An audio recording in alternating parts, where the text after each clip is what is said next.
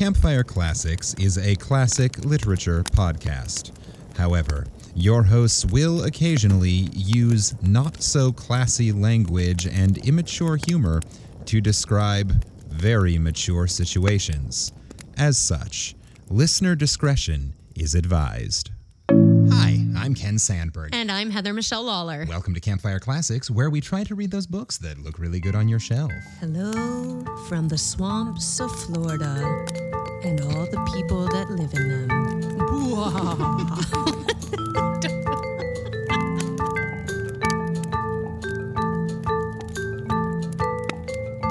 So, are you trying to say that you're surrounded by swamp people? um, yes. I think uh, I think Florida was the uh, was the inspiration for those the Swamp Person movies because they move a little slow. A lot of them, um, they you know um, don't necessarily always make great choices. And um, every store I've been in since I've been here that isn't a Target, uh, the people just seem like they have an IQ of about twelve. So. Swamp You people. know you're living in a rough area when the bar for high IQ is those you meet at Target. Yes, and No they have been lovely. well, good job, Target, for hiring the competent people, Yeah. I guess. But yes, I'm in Florida now, and uh, I start rehearsals tomorrow. Woohoo! Woohoo! And uh, of course, I saw Ken's show last week, and it was amazing. So you still have another thanks. week. Yeah, you still have another week to catch Ken's show if you're in West Virginia. Get in touch with him for a comp. Yeah, or even the surrounding You just have to be able to get to West Virginia. Yep. My mom's coming I- up from uh, North Carolina in a couple of days. Yay! Yay, Jamie. One of our loyal listeners. And Yeah, one of these um, days we're really going to have she's- to get her on the show. we will. And she's also one of our loyal fact checkers. So Yeah. Always looking out. Thanks, mom. when, when we shoot the shit, she makes sure to let us know that we did indeed shoot the shit. or we Whoopsie. shat our shot, as We it were. shat. I am not gonna shat my shot. I am not gonna shat my All shot. right, so we have added to the list. I owe an apology to Target and to Lin Manuel Miranda. Yes. I know Lin Manuel is listening, so you can just say it right now. Sorry, dude. He's a he's a big fan. All I want is. Lin Manuel Miranda to be my friend. I think that's how most people feel on the planet. like, Yeah. He just seems like he's a good dude. Accept a million dollars. I mean, I feel like by knowing Lin Manuel Miranda, you are more likely to make a million dollars for something. that's something. probably true. That's Having the probably Lin. Manuel hookup seems to go well for people. So, mm-hmm.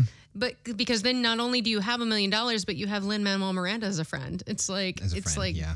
double lottery bonus. Yeah, yeah. I won both lotteries. I want both. I want friends and money. God, greedy much?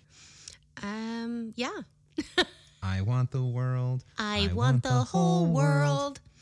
Oh my god, I just saw like yesterday or today, I can't remember when I saw it, but they're doing a Willy Wonka prequel. Like how Willy Wonka became Willy Wonka and they're like there's a crazy cast with it.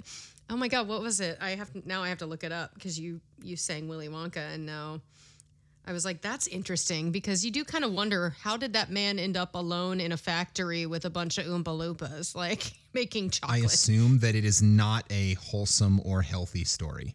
Probably not. Willy Wonka prequel. Wonka is what it's called. Yeah. Uh, the cast is Timothée Chalamet as Okay. as Willy Wonka. As Baby Willie. Yep. Rowan Atkinson, Jim Carter, and Olivia Colman, and Sally Hawkins. Like the lit. I mean, it's a cr- Keegan Michael Key's in it. like, yeah, it uh, s- like stars. It's called Wonka. Yeah, and it started filming.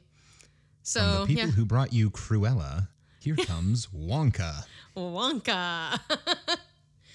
yeah, but like crazy cast. It popped up on my like some news feed the other day. I was like, ooh, I'm into that. I'm I'm kind of into that. And that cast is bonkers. Yeah, I got wonder Mr. how Roald Dahl Bean. would feel about that. Roald Dahl's dead. That's why I said I wonder how he would feel about it. Kind of how most of the authors feel about what we do to their stories, I think. Oh, so he'd love it. he'd love it. Yeah. He'd, Great. he'd laugh Cool, right cool, along with us. Yeah, yeah, yeah. Definitely would not be rolling over in his grave. Nope. And if they are, I mean, we will never know. I suppose if if by doing what we do, we could cause the the great, you know, literary minds of history to roll over in their grave, at the very least, what we're doing is creating a new form of energy that can be harnessed. Exactly. And you know, maybe that can save global warming. I think we're Yeah. saving global warming. This this podcast is um is helping to fix global warming by Single-handedly creating. putting an Yep. end to climate change. You're welcome, everybody. Tell your friends. Alternative renewable energies. It's just By- insult dead people. Insult dead people and have them roll in their graves. Channel that energy. Tesla would be so proud of us. That's idiotic. Tesla would like that. Tesla would like that a Be on lot. board. But yeah, so we have authors rolling in our graves. So I guess I guess we can talk about like what what this one this thing we do do is that made no sense. So the thing that I do do is um, Oh, usually mostly uh, cheese and coffee. um, did you see the doo doo thing I saw in Tampa today? yes, I did. Uh, we went to Target. We go on like a weekly grocery run, and we went to Target. Um, and I walked up, and there's a construction site next to Target, like in an old store. And there's a porta potty out front. And as I'm walking up, I go, "Please tell me that's a porta potty," because on the side of the porta potty, which it it did turn out to be, it just said "Duty Calls." That is the name of the company that owns these porta potties. Duty I feel like if you work in that kind of waste management, you kind of have to have a sense of humor about what your company is going to be called, or it's just not going to work. It was amazing, and the phone number that like you dial to like get, get one of these porta potties involved the word poop in the number. Like Awesome. I was like, this company is everything I ever wanted. Love it. so speaking of doo doo, So speaking of doo doo, what we do do on this Yes. show is uh, we read stories to you from a long time ago. Usually, sometimes not quite so long ago, but whenever it is, they're in public domain, so that none of these dead people's families can sue us. they just roll in their Uh, graves. They just roll in their graves, and all we do is create new energy for you to read books by. It's a very circular, incestuous kind of podcast, apparently. Anyway, um, Please don't quote us. There's another one that's going to get us kicked out of politics right there. That quote. Heather and I take turns selecting stories for the other one to read sight unseen for you into the microphone, and then we make fun of all the stupid shit that happens along the way. Which is a Uh, lot. this week, it was my turn to select a story. So I am, before we start reading the story, going to read a few uh, fun facts Yeah. that will give you some uh, education and background on what we're doing. It's nice to learn something before in. it becomes silly and ridiculous because, you Yeah. know, then you, you you know, you got you got laughter and you got learning. Laughter and learning. Laughter and pushing learning. babies. And pushing babies. So, jumping right in. Uh, last week, while Heather was in West Virginia, we went to see a couple of movies at a drive in movie theater. Yeah, it was fun. It was very fun. Uh, we we watched uh, Shang Chi and Black Widow, two movies which are part of the wildly successful Marvel Cinematic Universe, which is based on the Marvel uh, Comics universe. I'm guessing there aren't any listeners to this podcast who aren't aware of what that is, but you know, just in case, I figured I'd. if if you're listening and you are not aware of the Marvel universe, I want to know where you live. Please email us. If you're listening to this and you don't know anything about the Marvel Cinematic Universe, I really want you to write a review of our podcast and put it on like iTunes or wherever Apple you listen Podcasts, yeah. where where you where you say that we are better than the Marvel movies. I mean, honestly, even if you even if you like the Marvel movies, I want you to write that in a review. I we will love you forever. That'd be great. Uh, anyway, so superhero comic books have been around and popular for like decades. Um, but they are generally considered to be a descendant of a kind of literature. And listeners, if you couldn't hear the air quotes that I used around the word literature, just know they were there. Um, so a kind of literature that we've become very fond of here at Campfire Classics pulp fiction. Yeah. So I'm going to give a few tidbits about this genre, which is actually a collection of a bunch of other subgenres that were published in magazines on cheap pulp paper, hence the name, uh, since our story comes from an author that we read not that long ago, so there's no point in giving that person's whole history. What what episode was that? If people want to listen. Uh, I I'm going I'm going to get around to that at the Okay. end of my fun facts. Oh, facts. got it, got it. Okay, Yeah. I, ju- I jumped Uh, the gun. So, you, you jumped the gun. Spoilers, darling. The pulps or pulp fiction magazines started back in 1896 when a guy named Frank Munsey decided to combine cheap printing, cheap paper, and cheap authors in a package that provided affordable entertainment to young working class people. Cheap authors? that can mean so many things. Like that can be like we don't have to pay them much, or it can just be like they they hose. like Uh, I think it was sort of a combination of the two. That it, they, they like honestly that what he was looking for when he started publishing these was authors who would sell themselves for real cheap, so like most actors. like most actors. Yeah. Yeah, no shame, no shame. so he started publishing Argosy with um, about uh, 135,000 words or about 192 pages per issue on pulp paper. Uh, which the, the the reason they're called pulp is because the paper it was like cheap wood pulp paper as opposed to the glossy paper that you get with The ni- like printer magazines. paper and like nice Yeah. magazines. Yeah. Uh, so pulp paper, untrimmed edges, no illustrations, not even on the cover. Okay. Um, like these were super cheap to produce. In six years, Argosy went from a few thousand copies per month to over half a million. Damn straight. Yep. Uh, so they were so popular that in 1903 they started getting competition. The Popular Magazine, yes, they actually just titled themselves The Popular Magazine, well, that seems Uh, egotistical.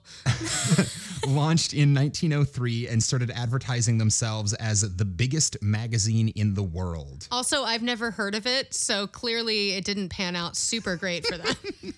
Not great, no.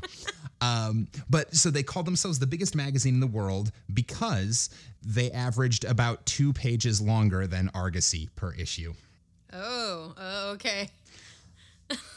Never mind that because of formatting, there was actually, in fact, considerably less content in each issue. So two two more pages, but less printing. Bullshit. Uh, these these people suck.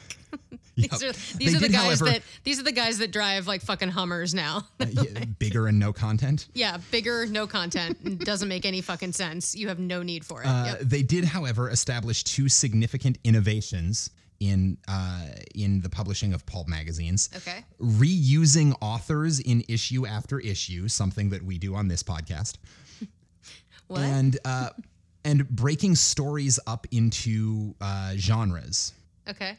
So instead of just sort of you read it and you get what you get, they were classified by genre. Like Uh, favorite genres, detectives. things like adventure, aviation, detective mystery, fantasy, uh, horror, occult, humor, romance, sci-fi. Porn, There, yeah. there was there was the spicy slash saucy genre, which was basically just softcore porn and erotica stories. Spicy. Oh my god, I love that it was called spicy or saucy.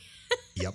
Uh, and uh, and westerns. Um, and there are also it, there are things like there is spicy sci-fi. There is Oh, spicy horror. There know what was spicy saucy sci-fi? westerns. You remember the spicy, the potato monster? The- she was a spicy potato monster. I wonder if that was considered a spicy sci-fi. There was also a sh- a a, uh, a subgenre of all of these that wasn't really a genre to itself, but they were called hero pulps. Okay. Uh, hero pulps were stories that revolved around uh, uh, one same central character over and over again, like the serialized Poirot mysteries. Okay. Um, characters that came from these that are still known today that that started out as hero pulps include peop uh, characters like Conan the Barbarian, Tarzan, Zorro, Buck Rogers, Flash Gordon, The Shadow, uh, and John Carter of Mars. okay. And right. these ones, these hero pulps, are the ones that, as their popularity started to fade during World War II, gave rise to the superhero comics that we know and love today.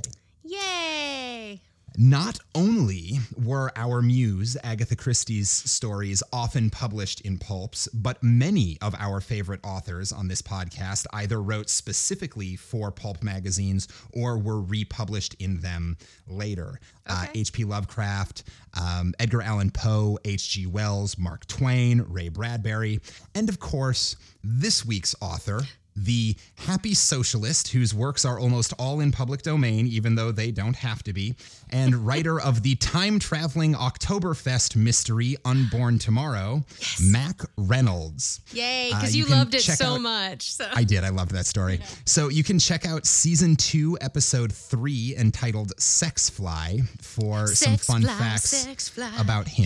You a sex fly. I, So this week, uh, Heather, you will be reading a science fiction story originally published in the magazine Orbit Sci-Fi, entitled "Potential Enemy." Ooh, dangerous. I like it. Let's start Sounds this fun, right? fire. Yes. Potential Enemy by Mack Reynolds. It isn't travel that is broadening, stimulating, or educational. educational? It's always good to stumble on the word educational. Clearly, Yeah, I didn't get enough education to know how to say it. Although I also like broadening and stimulating. All right, let's try that again. Uh, I mean, I like broadening. Broad. Yep. We're in a good place. Okay. Potential enemy by. Oh, you're going backwards now. oh no, it's bad. Potential enemy by. Potential. All right. en- I'm gonna do it. I got this. Are we to make it through the title this time? I got it. I've got it. I'm an actor. I'm professional. Professional.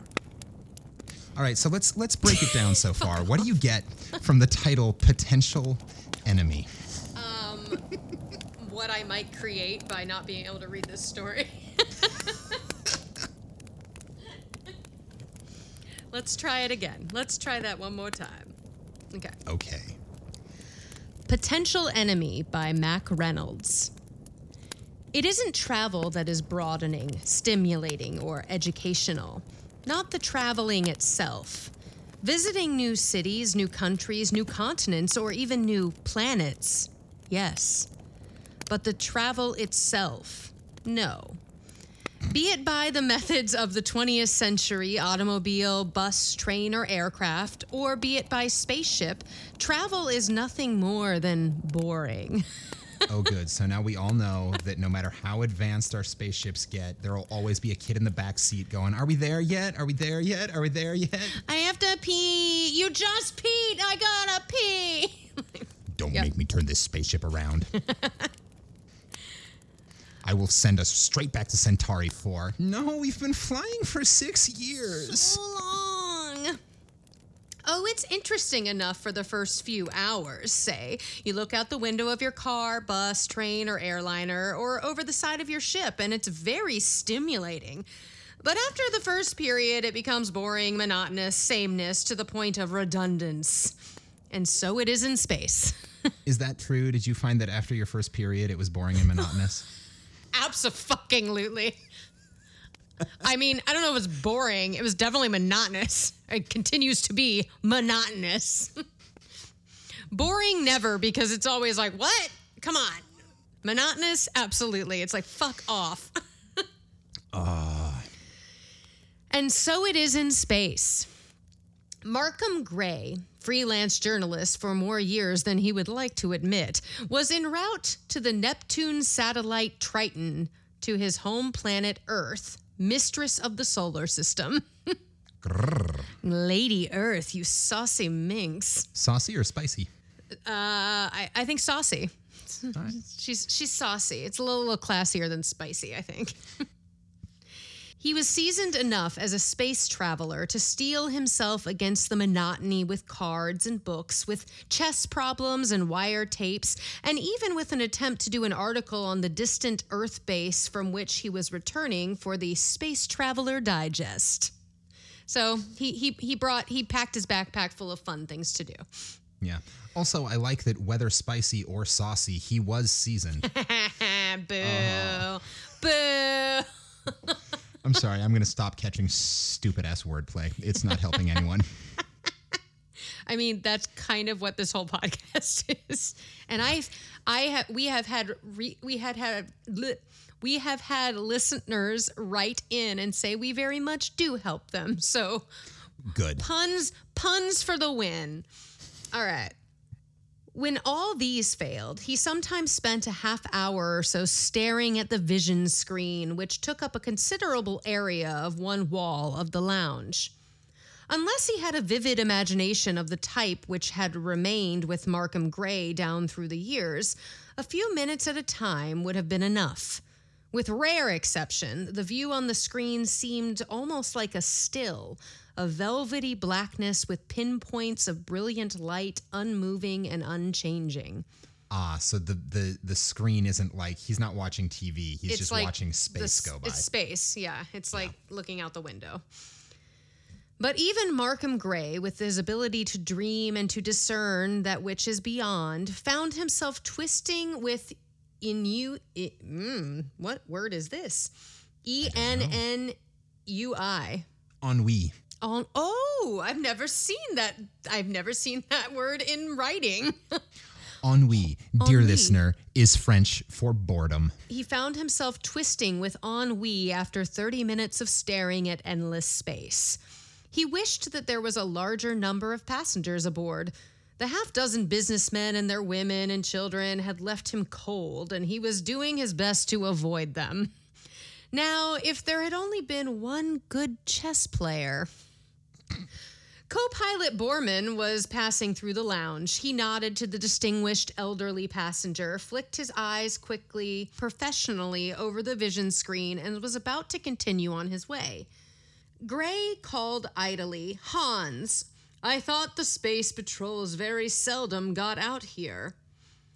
Particularly never, sir, the other told him politely, hesitating momentarily.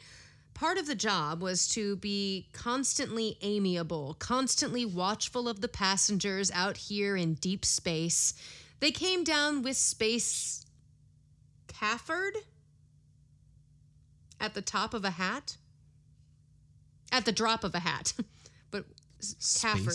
cafard. C I'm guessing F A R some sort of Like disease. Oh. Ah. Uh, kafar, depression or melancholy. I think after COVID, I think we all know what that is. Yep. So they It's get they get COVID space sad. Uh, so the people working on the ship are like, in, they need to be aware that they need to keep people on the up, up, up and up. Yeah, yeah. Space cafard at the drop of a hat. Markham Gray reminded Borman of pictures of Benjamin Franklin he'd seen in history books, and ordinarily he didn't mind spending a little time now and then talking things over with him. But right now he was hoping but right now he was hoping the old duffer wasn't going to keep him from the game going on bleh, bleh. But right now, he was hoping the old duffer wasn't going to keep him from the game going on forward with Captain Post and the steward. I just noticed one on the screen, the elderly journalist told him easily. The co pilot smiled courteously. You must have seen a meteorite, sir. There aren't any. Markham Gray flushed.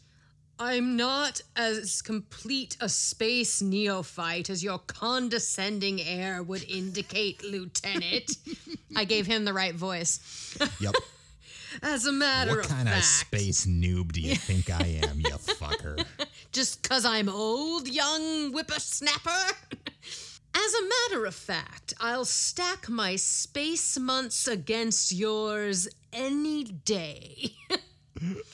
Borman said soothingly, It's not that, sir. You've just made a mistake. If a ship was within reasonable distance, the alarms would be sounding off right now, and that's not all either. We have a complete record of any traffic within a considerable distance, and I assure you that. Markham Gray pointed a finger at the lower left corner of the screen. Then what is that, Lieutenant? he asked sarcastically. the smile was still on the co pilot's face as he turned and followed the direction of the other's finger. The smile faded. Dun dun dun. I'll be I'll be a Makron, he blurted. What's a Makron? Uh, spell it. M A K R O N. It maybe it's just like space language for son of a bitch. Yep. Like it's he Yep, made it I up. think I think it's how he is getting away with not having his uh, character say, "Well, I'll be a motherfucker." yeah, exactly. Um, The smile faded. I'll be a Makron, he blurted. Spinning on his heel, he hurried forward to the bridge, muttering as he went. The older man snorted with satisfaction. He's like, We're under attack, but I was right. we might all die, but I'll die being right, and but that's at least really I was important. right. Uh, I, I would just like to remind listeners who did not take the time to go back to listen to Sex Fly before this that um, Mack Reynolds is the author who uh, who wrote a uh, Star Trek um, novel. Yes. Yes. So yeah. Yeah, he's he's pretty badass. The older man snorted with satisfaction. Actually, he shouldn't have been so snappy with the young man. He hated to admit that he was growing cranky with age. he took up he took up his half-completed manuscript again. He really should finish this article though. Space knew he hadn't enough material for more than a few paragraphs. Triton was a barren satellite if he'd ever seen one, and he had. Did he just use space knew as Yeah. opposed to like God only God knows, knew. God yeah. knew? Yeah. yeah. I love the like world we're in here. It's like space only knows. Awesome. Yeah. That's that's yeah, that's good world building. I like that. He had almost forgotten the matter 10 minutes later when the ship's public address system blurted loudly Battle stations, battle stations, all crew members to emergency stations, all passengers immediately to their quarters, battle stations. Oh dear. Yeah, that is something you don't want to hear on a on a spaceship or a cruise ship or a uh, you know like I'm just imagining hearing that when we're on the ship like what the fuck Do you on the cruise ship, do you have a plan in case of pirates? Um, yes. There, I mean, like, I don't have to do anything because I'm a fucking dancer and singer and footloose, but like, they do have, um, they definitely have like plans for said things because it has happened. I mean, pirates have attacked cruise ships before. Can you imagine if they're like, Footloose cast, please to the front deck to scare the pirates away by singing at them? and it's like, we're gonna cut loose, footloose. And they're like, uh uh we ain't dealing with these people. this is All way too much work. All dancers to your tap shoes, to your tap shoes immediately. Ren, put on your roller skates. Please roller skate around the deck. Damn it. Take that, pirates. Mwah. Battle stations? Markham Gray was vaguely familiar with the fact that every solar system spacecraft was theoretically a warcraft in emergency, but it was utterly fantastic that, oh, he heaved himself to his feet. He's like, ooh, I got something to write about now. Fun. He heaved himself to his feet, grunting with the effort, and disregarding the repeated command that passengers proceed to their quarters, made his way forward to the bridge, ignoring the hysterical confusion in passengers and crew members hurrying up and down the ship's passageways. He's like, no. That'd be me. Yeah, me too. I, I climb on my roof when there's a tornado, and I would definitely go to the front of the ship if there were a pirate attack. Oh, fuck yeah. It was immediately obvious there at the craft's heart that this was no farce, at least not a deliberate one. Captain Roger Post, youthful officer in command of the Neuve Los Angeles, La, uh, Lieutenant Hans Bormann and the two crew members on watch were white faced and shaken, momentarily confused in a situation which they had never expected to face. The two officers stood before the bridge vision screen, watching wide eyed that sector of space containing the other vessel. They had enlarged it a hundredfold. At the elderly journalist's interest, not interest, at the elderly journalist's entrance, the skipper had a quick, oh my God. Journalist's entrance is a hard back to back words, actually. Yeah, you're you're also pronouncing entrance in a very southern way right now. Oh, it's because I'm in the fucking South. It's because I've been in the South for too long. It's happening. He is an- Entrance. It's it's the the elderly journalist's entrance, not Entrance. his entrance. It's it's entrance. Really? It's entrance. Entrance. Oh, I think that That's an, that's entrance that's is. an I E, think not an I. entrance is. Uh, I, I think that one's holding on from my childhood right there. It's like game. Whenever I say the word game, it, it's like a diphthong. It's not. Yeah. And Um, how do you pronounce H A T E? Fuck you. Hate. Hate. Hate. Hate.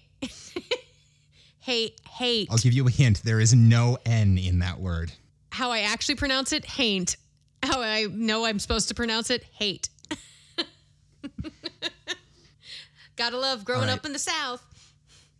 Go back to the journalist's elderly entrance. Okay. Ew.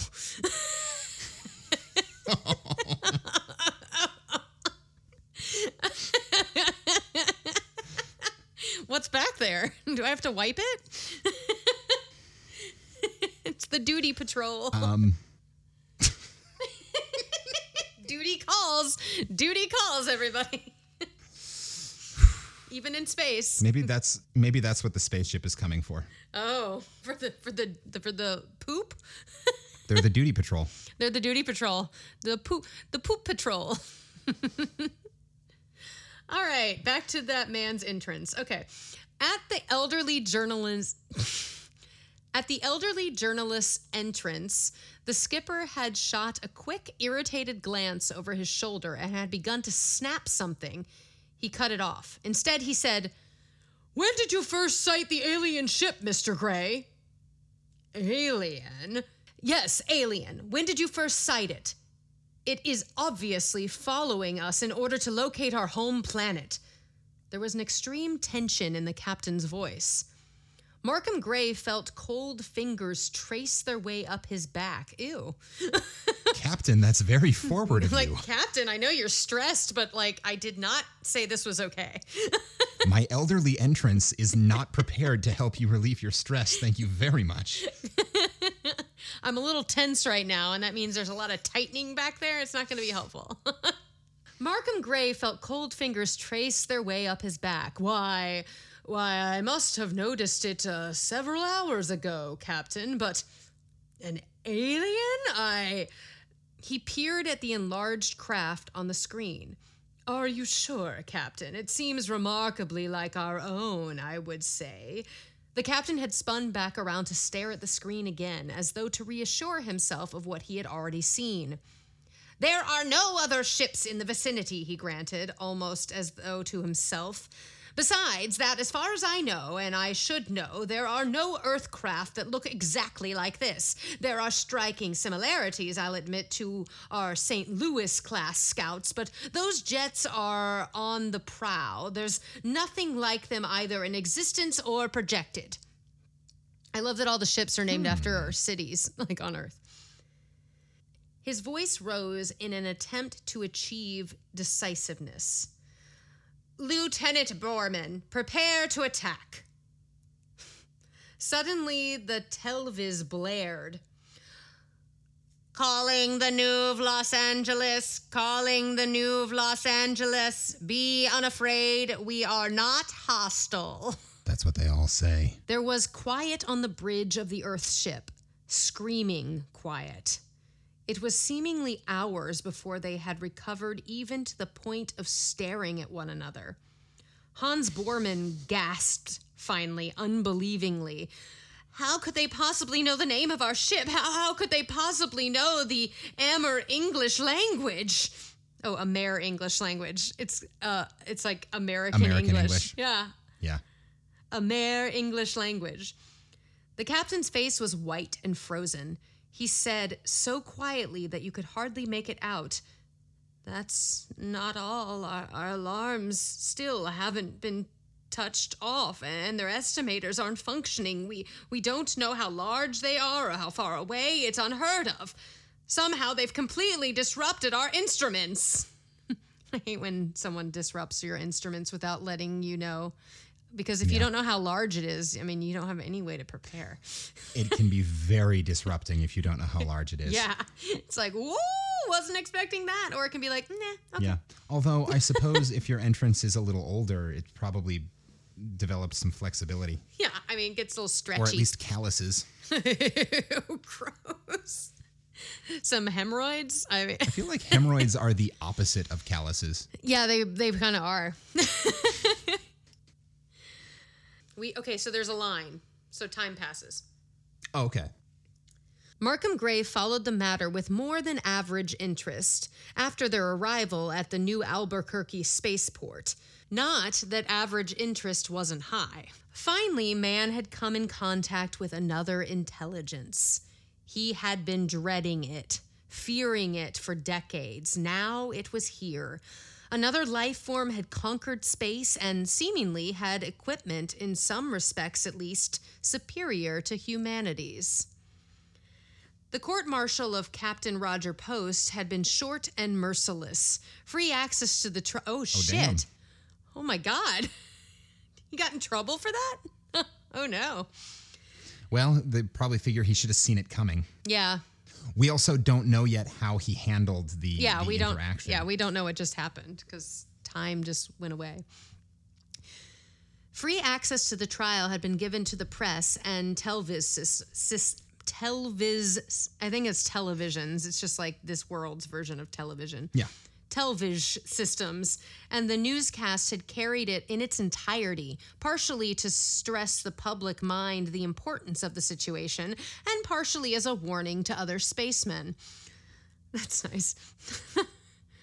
Post had stood before the raised dais upon which were seated Soup Spacecom Mitchell and four other high ranking officers and heard the charge read failure to attack the alien craft, destroy it, and thus prevent the aliens, wherever they might be from, in returning to their own world and reporting the presence of man in the galaxy. So I guess Yeah. uh, so he is being didn't- court martialed for not firing on the ship. for not taking down the ship. Markham Gray, like thousands of others, had sat on the edge of his chair in the living room of his small suburban home and followed the trial closely on his telviz. Soup Space Com Mitchell had been blunt and ruthless. He had rapped out bitingly. Roger Post, as captain of the New Los Angeles, why did you not either destroy the alien spacecraft or, if you felt it too strong for your ship, why did you not blast off into space, luring it away from your home planet? Post said hesitantly, I didn't think it necessary, sir. His attitude was, well, of peace. It was if they were two ships that had met by chance and dipped their flags in the old manner and passed on their different destinations. They even were able to telviz us a message.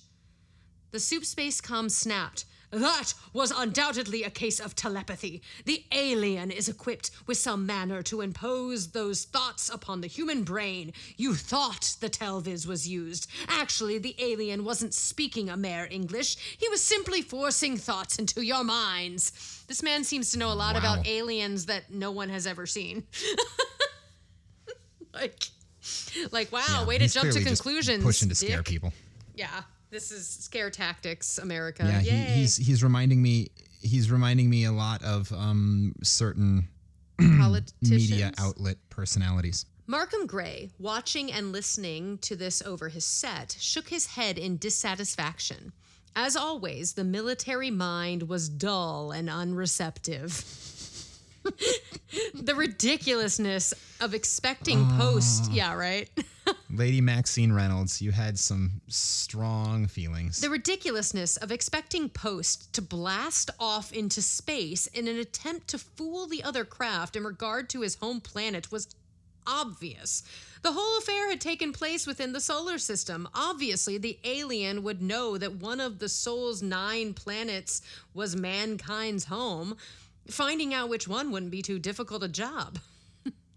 Roger Post saying hesitantly, then it is assumed that the alien craft wasn't friendly? Soup Space Com Mitchell indicated his disgust with an impatient flick of his hand. Any alien is a potential enemy, Post. That should be elementary. And a potential enemy is an enemy, in fact. Even though these aliens might seem amiable enough today, how do we know that they will be in the future? Possibly in the far future. There can be no friendship with aliens. We can't afford to have neighbors. We can't afford to be encircled by enemies.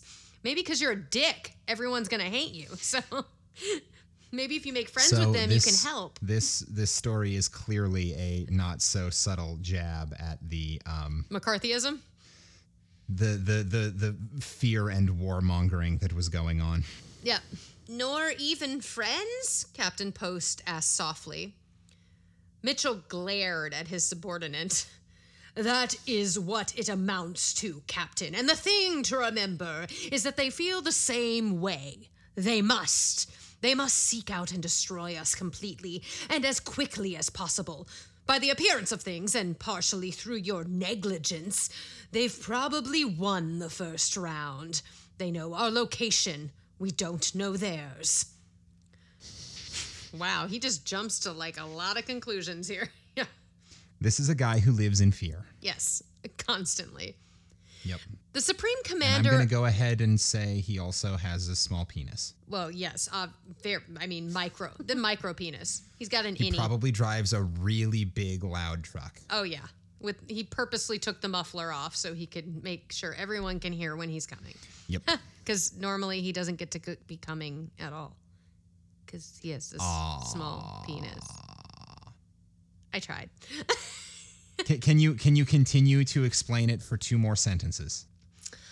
Um, for two more sentences. So, if someone has a car that makes a lot of noise when they're coming down the street, it's because w- they never actually get to have sex with anyone, so they don't get to make noise when they are coming. So they like rig their car so everyone will hear when they're like approaching, but you know, coming.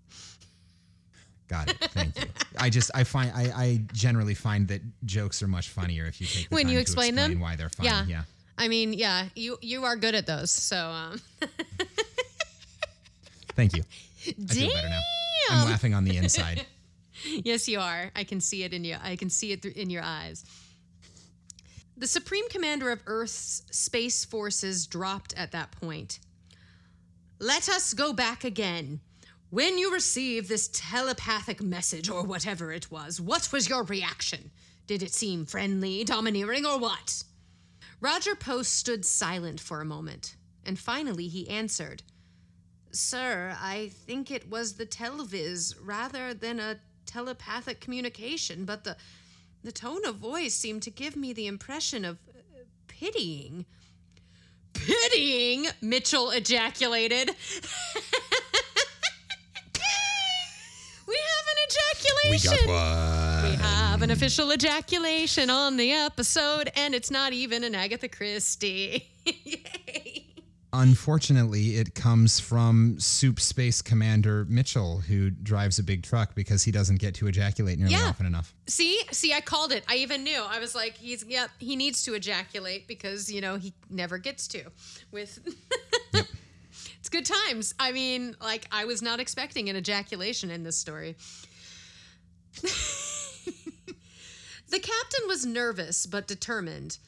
Yes, sir. I had the distinct feeling that the being that sent the message felt sorry for us. The soup space com's face had gone red with indignation. And then there's another break. So we Some have more time another time pass. Yeah, the the the commander there didn't like being told that he's kind of pathetic, and aliens just feel bad for how lame you are. Yeah. He's like, wow, your technology is great. Um, it was three years before another of the aliens was sighted. Oh, damn. Big time jump. All right. Three hurried, crowded, harassed years during which all of the solar system's resources were devoted to building and arming a huge space fleet and rushing space defenses. The total wars of the 20th century paled in comparison to all out efforts made to prepare for this conflict. Seems rational Yep. one one sighting of a seemingly like not harmful spaceship causes the entire planet to like fucking go on like full blown war zone. The second view of the alien ship was similar to the first. This time, the Pendleton, a four man scout returning to the Venus base after a patrol in the direction of Sirius, held the intruder in its viewer for a full five minutes. Once again, no estimation of its distance or size could be made. All instruments pertaining to such detection seemed to fail to function properly. And again, the alien had sent a message, seemingly, at least by Telviz. We are in no danger to you, mankind. Seek your destiny in peace. Your troubles are from within. Okay, that's a spookier message. Well, that's that's just a like y'all are freaking out, but it's you're freaking out at your own shit. Yeah, like get like we're not here to hurt you. You're gonna end up hurting yourself. Yep. They're warning Earth about global warming, but it's okay. We've already solved it. Yep, damn straight. We're making these authors spin in their graves, and that's how we're fixing it. So it's it's cool. We got it. We got this. We got this. The Pendleton would have attempted to follow the strange craft, but their fuel tanks were nearly dry, and she had proceeded to Venus. Her captain's report made a sensation. In a way, the whole business had been a good thing for Markham Gray. As a freelancing journalist, he'd had a considerable advantage. First, he was more than usually informed on the space travel and the problems relating to it. Second, he had been present at, in fact, had made himself the first sighting of the aliens. His articles were in continuous demand in both magazines and newspaper supplements. Editors clamored for additional material from his Voco typer. There was but one complaint against his copy. It wasn't alarmist enough, sensational enough. Yeah. Yeah. These people thrive on fear, and he's just writing facts, and facts aren't fun enough. Yep. Humanity had been whipped into a state of hysteria, an emotional binge, and humanity loved it. Wow, this is a little too close to I wasn't home. prepared. I wasn't prepared to relate to this story so hard. yeah, I'm relating I'm really way. sorry. Well, that's the thing with like sci-fi is like it, they're so good at.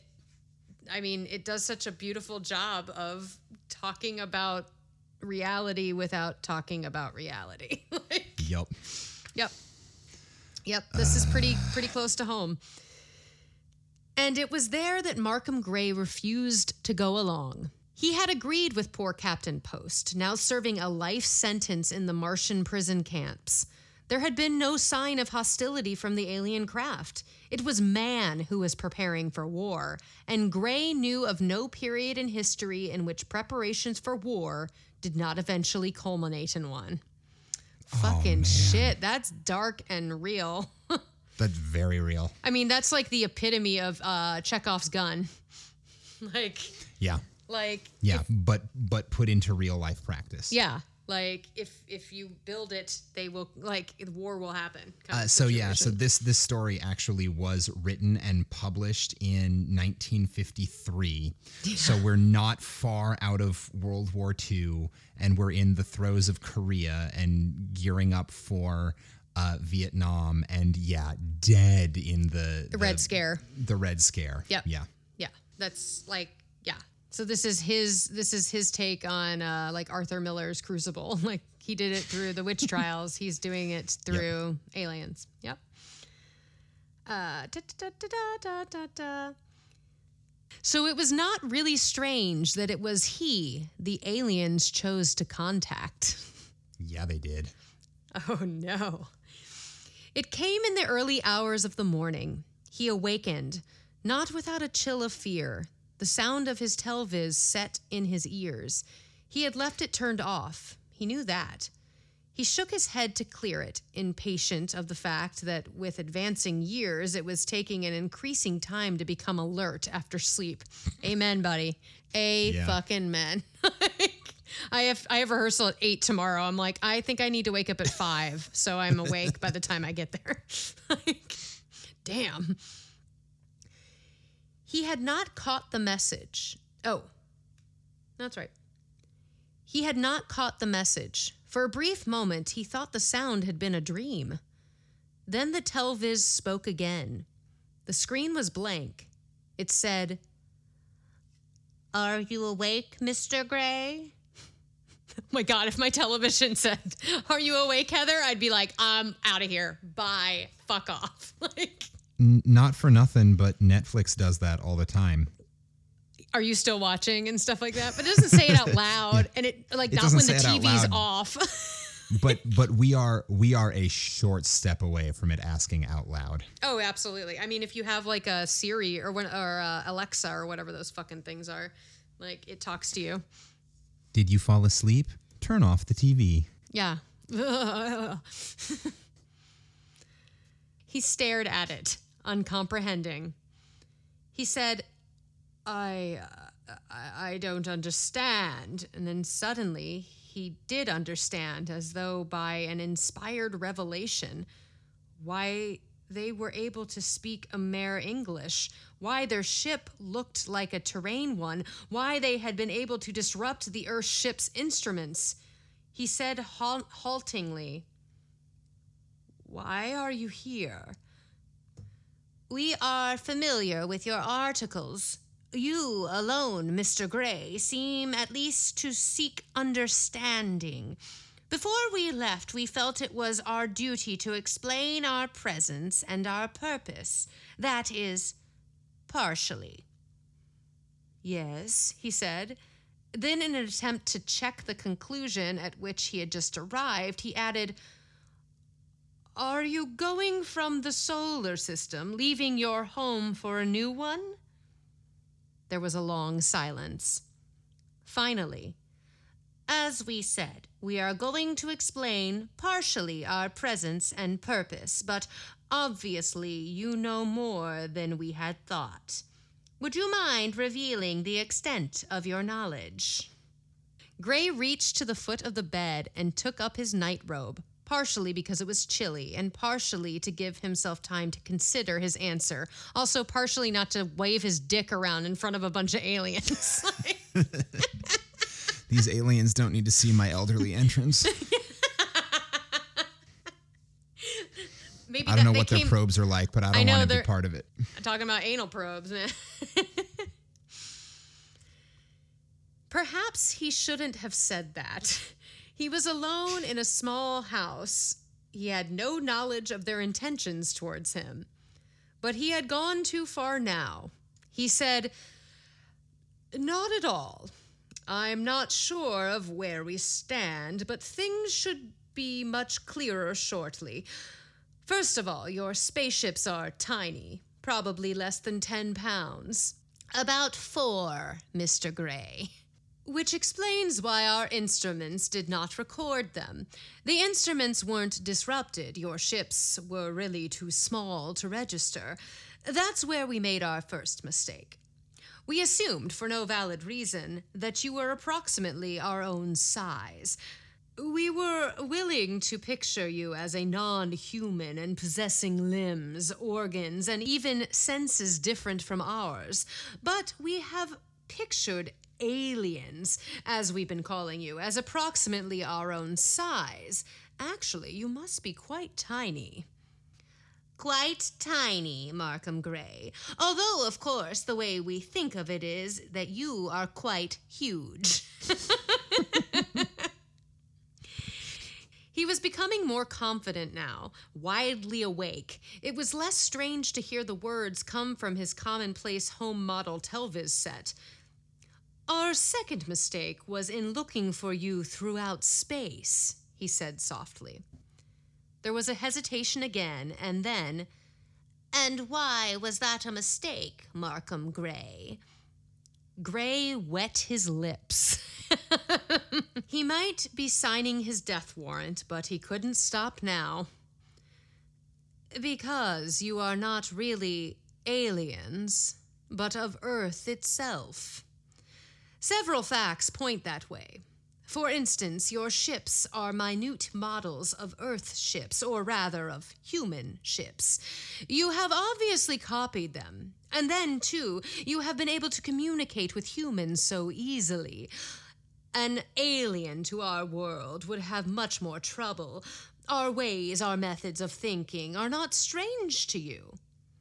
You have discovered a secret which has been kept for many centuries, Markham Gray. He was more at ease now, somehow, that there was no threat in the attitude of the other. Gray said, The hardest thing for me to understand is why it has been kept a secret. Obviously, you are a tiny form of Earth life, probably an insect which has progressed intellectually as far beyond other insect forms as man beyond other mammals. Why have you kept in a secret? mm, Why have you kept this a secret from humans?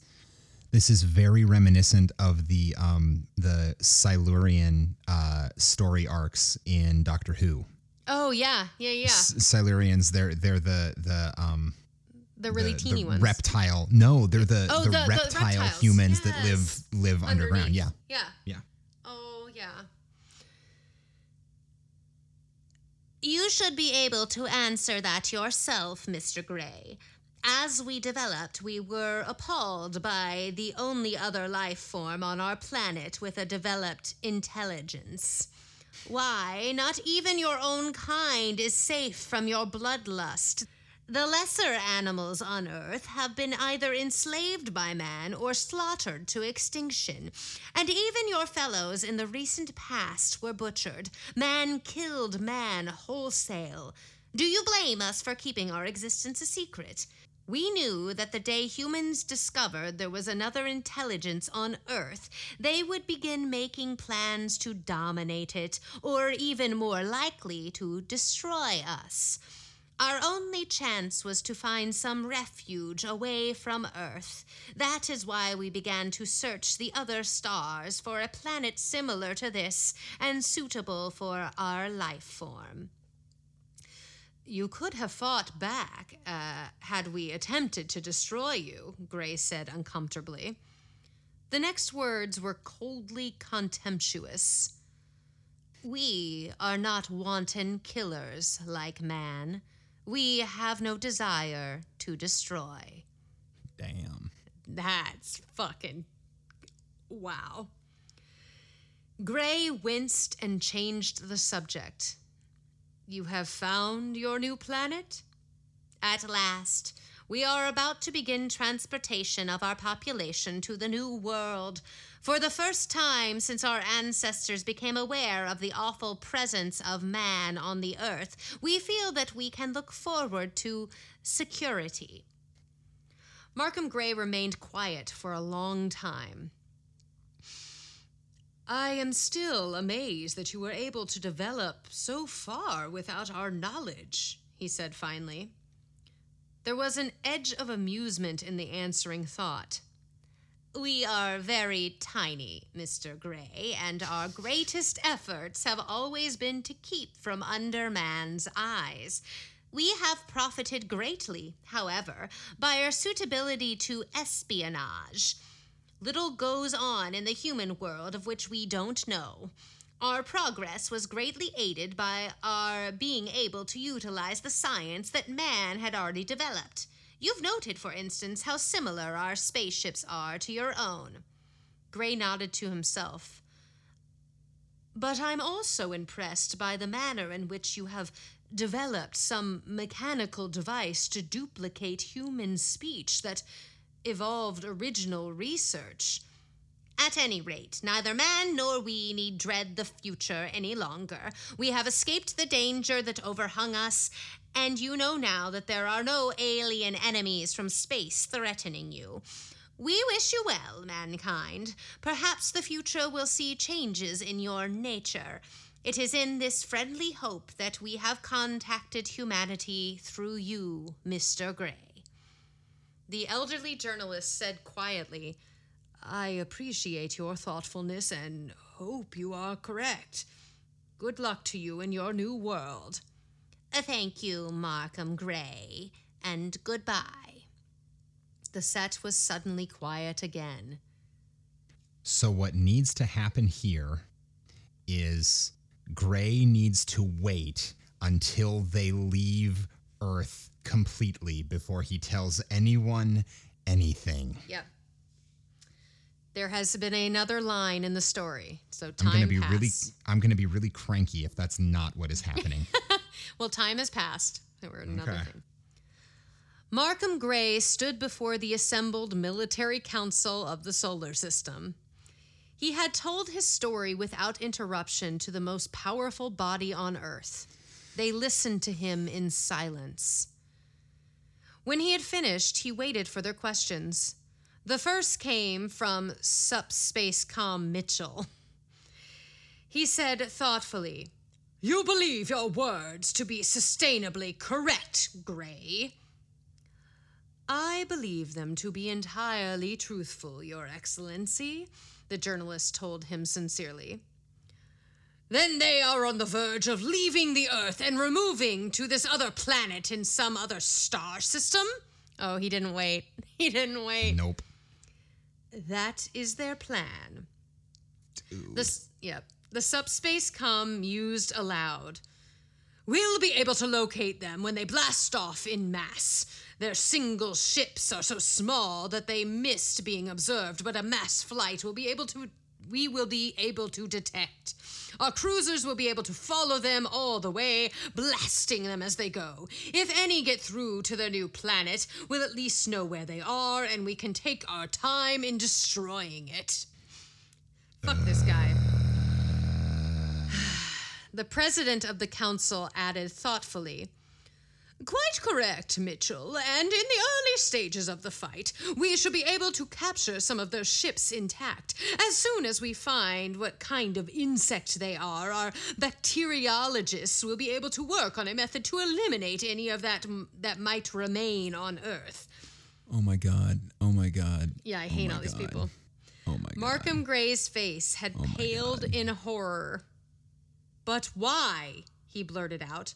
Why not let them go in peace? All they've wanted for centuries is to escape us, to have a planet of their own. Subspacecom Mitchell eyed him tolerantly. You seem to have been taken in, Mr. Gray. Once they've established themselves in their new world, we'll have no idea how rapidly they might develop and how soon they might become a threat. Even though they might be peaceful today, they are potential enemies tomorrow. And a potential enemy is an enemy who must be destroyed. Gray felt sickness well through him. But but this policy, uh, what happens when man finally finds his brother's a life form more advanced than he, a, an intelligence strong enough to destroy rather than be destroyed? The tolerance was gone now. The subspace com said coldly, Don't be a pessimistic defeatist, Gray. He turned to the admirals and generals of his staff. Make all preparations for the attack, gentlemen. That's the end. Thanks, I hate it.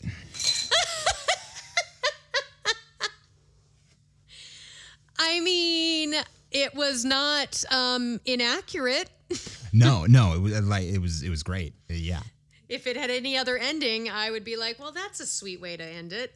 Yeah. nope, it's like that that that plays. I buy that. Exactly how it would be. It's like, why, why, why do we feel the need to fucking like be the domineering thing of all things all the time? Yeah. Yeah. Yeah. Well, and God damn it, Gray. If you just kept your mouth shut for like three I know. days. I know. I would be like, um, I'm gonna take some time to write this article. Yeah. like I'm just gonna take a little time, or if or if the aliens had told them how long it was gonna take t- for them to leave, so he they could be like, if you can wait two months, yeah. you know, yeah. Yeah. That's But no, this is this is a story with the the what's the um how's the saying go? Uh when when the only tool you have is a hammer, every problem looks like a nail. ah yes, yeah. That's a good saying. I like that. Yeah, when all you do is destroy, destroy, destroy, everything looks like an enemy. Yeah. When yeah, when the only tool you have is is a gun, every problem looks like a threat. something you can shoot. Yeah. Yeah. Um, yeah. Well, that was a very good story. I, I really do like his style. Like, Yeah. he's very, Yeah, very good. Like, That's that's that's two for two that have been um interesting, uh engaging and like concise in the writing, which is well, really and nice. very different because, like, the one Oh, you yeah. read was a time traveling story. And, like, that's at first, I thought the alien spacecraft was actually them from, Like, like, from the, the future, future? or, yeah, yeah, yeah. That's what I thought at first because the last story we read by him was time travel. Um, but this, no, this one was more just straight up sci fi, yeah. like aliens, yeah. And very political. This one was much more like political, like clearly making a comment on humanity. Yeah. yeah. Yeah. This this felt like something that could have been turned into a uh, a Star Trek arc or into a Doctor Who arc, Which it kind of was. which it kind of was, whether directly and intentionally or not. yeah. Because, like, definitely the second you explained which ones they were, I was like, oh, yeah, it's those, the lizard people that are like so kind and lovely. Yeah, they're well, some of them are, and some Well- of them are super militaristic and Yeah. And actually, now that I'm thinking about it, that story focuses very heavily on the idea of when the only tool you have is a hammer, every problem looks like a nail. Because of the people who are waking up, the the Silurians who are waking up down below the surface, the ones who are soldiers come up and see everything as a threat and immediately start trying to kill or at the very least kidnap every human they see. Yeah. And the ones who are scientists and politicians are instead trying to study or make peace with them. Yeah. Shocking, huh? Yeah, it's like it's that's like very very on the nose and very very good and I'm thinking a lot right now. I like that that was very good. Well, listener, uh, if this made you think, I'm really sorry. That's never my actual intention. I'm trying mean, to make you we- stop thinking. We did have an ejaculation in there, so I mean We had an ejaculation. There were a lot of butthole jokes. duty calls. we talked about hemorrhoids. there was a lot of butt. There was anal was probes. Yeah. Yeah, there was there was a this this story was a lot of butt stuff.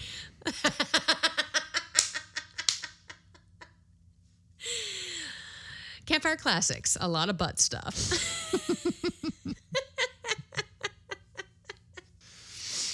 You're welcome, everybody. So, if you enjoyed that, um, we'd love for you to tell five friends about it um, and find us on Facebook, Instagram, Twitter, any of those things, or email us or go to our website and send us a message. Tell us what you liked. What is our password of the day? What is our lot of butt secret? A lot of butt stuff. That's what I, I was hoping because it's right there. So if you if So you've made it this far in the episode, Ken usually does this, but I started And we know you have because you're hearing us say this. because you're hearing us say this. Um, contact us through social media, all of our social media, or our email, or anything, and um, just uh, message us a lot of butt stuff. Just that phrase. we will understand. What we Don't are actually send us a not lot of butt looking stuff. for is a lot of butt stuff. Please don't send us Please a lot of do butt not stuff. do not send links. We're not looking for links. I'm not going to open it. I might open it, but ew, I know how to that's what she find that said. stuff on my own. Thank you very much. You do not need to send links. but just send us the phrase a lot of butt stuff and then feel free to like leave comments on this episode or any episode you have uh, enjoyed or um, want to chat with us about our crazy lives that we live and yeah, And We if you haven't yet, write us a review wherever you listen. And if you listen on Spotify where you can't write us a review, go to one of the other listening things and write us a review there. yeah apple podcast is the big review place That's a good and, one. uh, yeah and like there's like Podchaser and a couple of those other like like pod podcast centric things but yeah but tell friends because it's all about word of mouth All right, uh, I'm done. You got anything I'm else? I'm done. Last I- minute that was- stories you want to fire off? Um, last How about a knock knock stories. joke? Knock knock. Who's there? My butt. My butt who?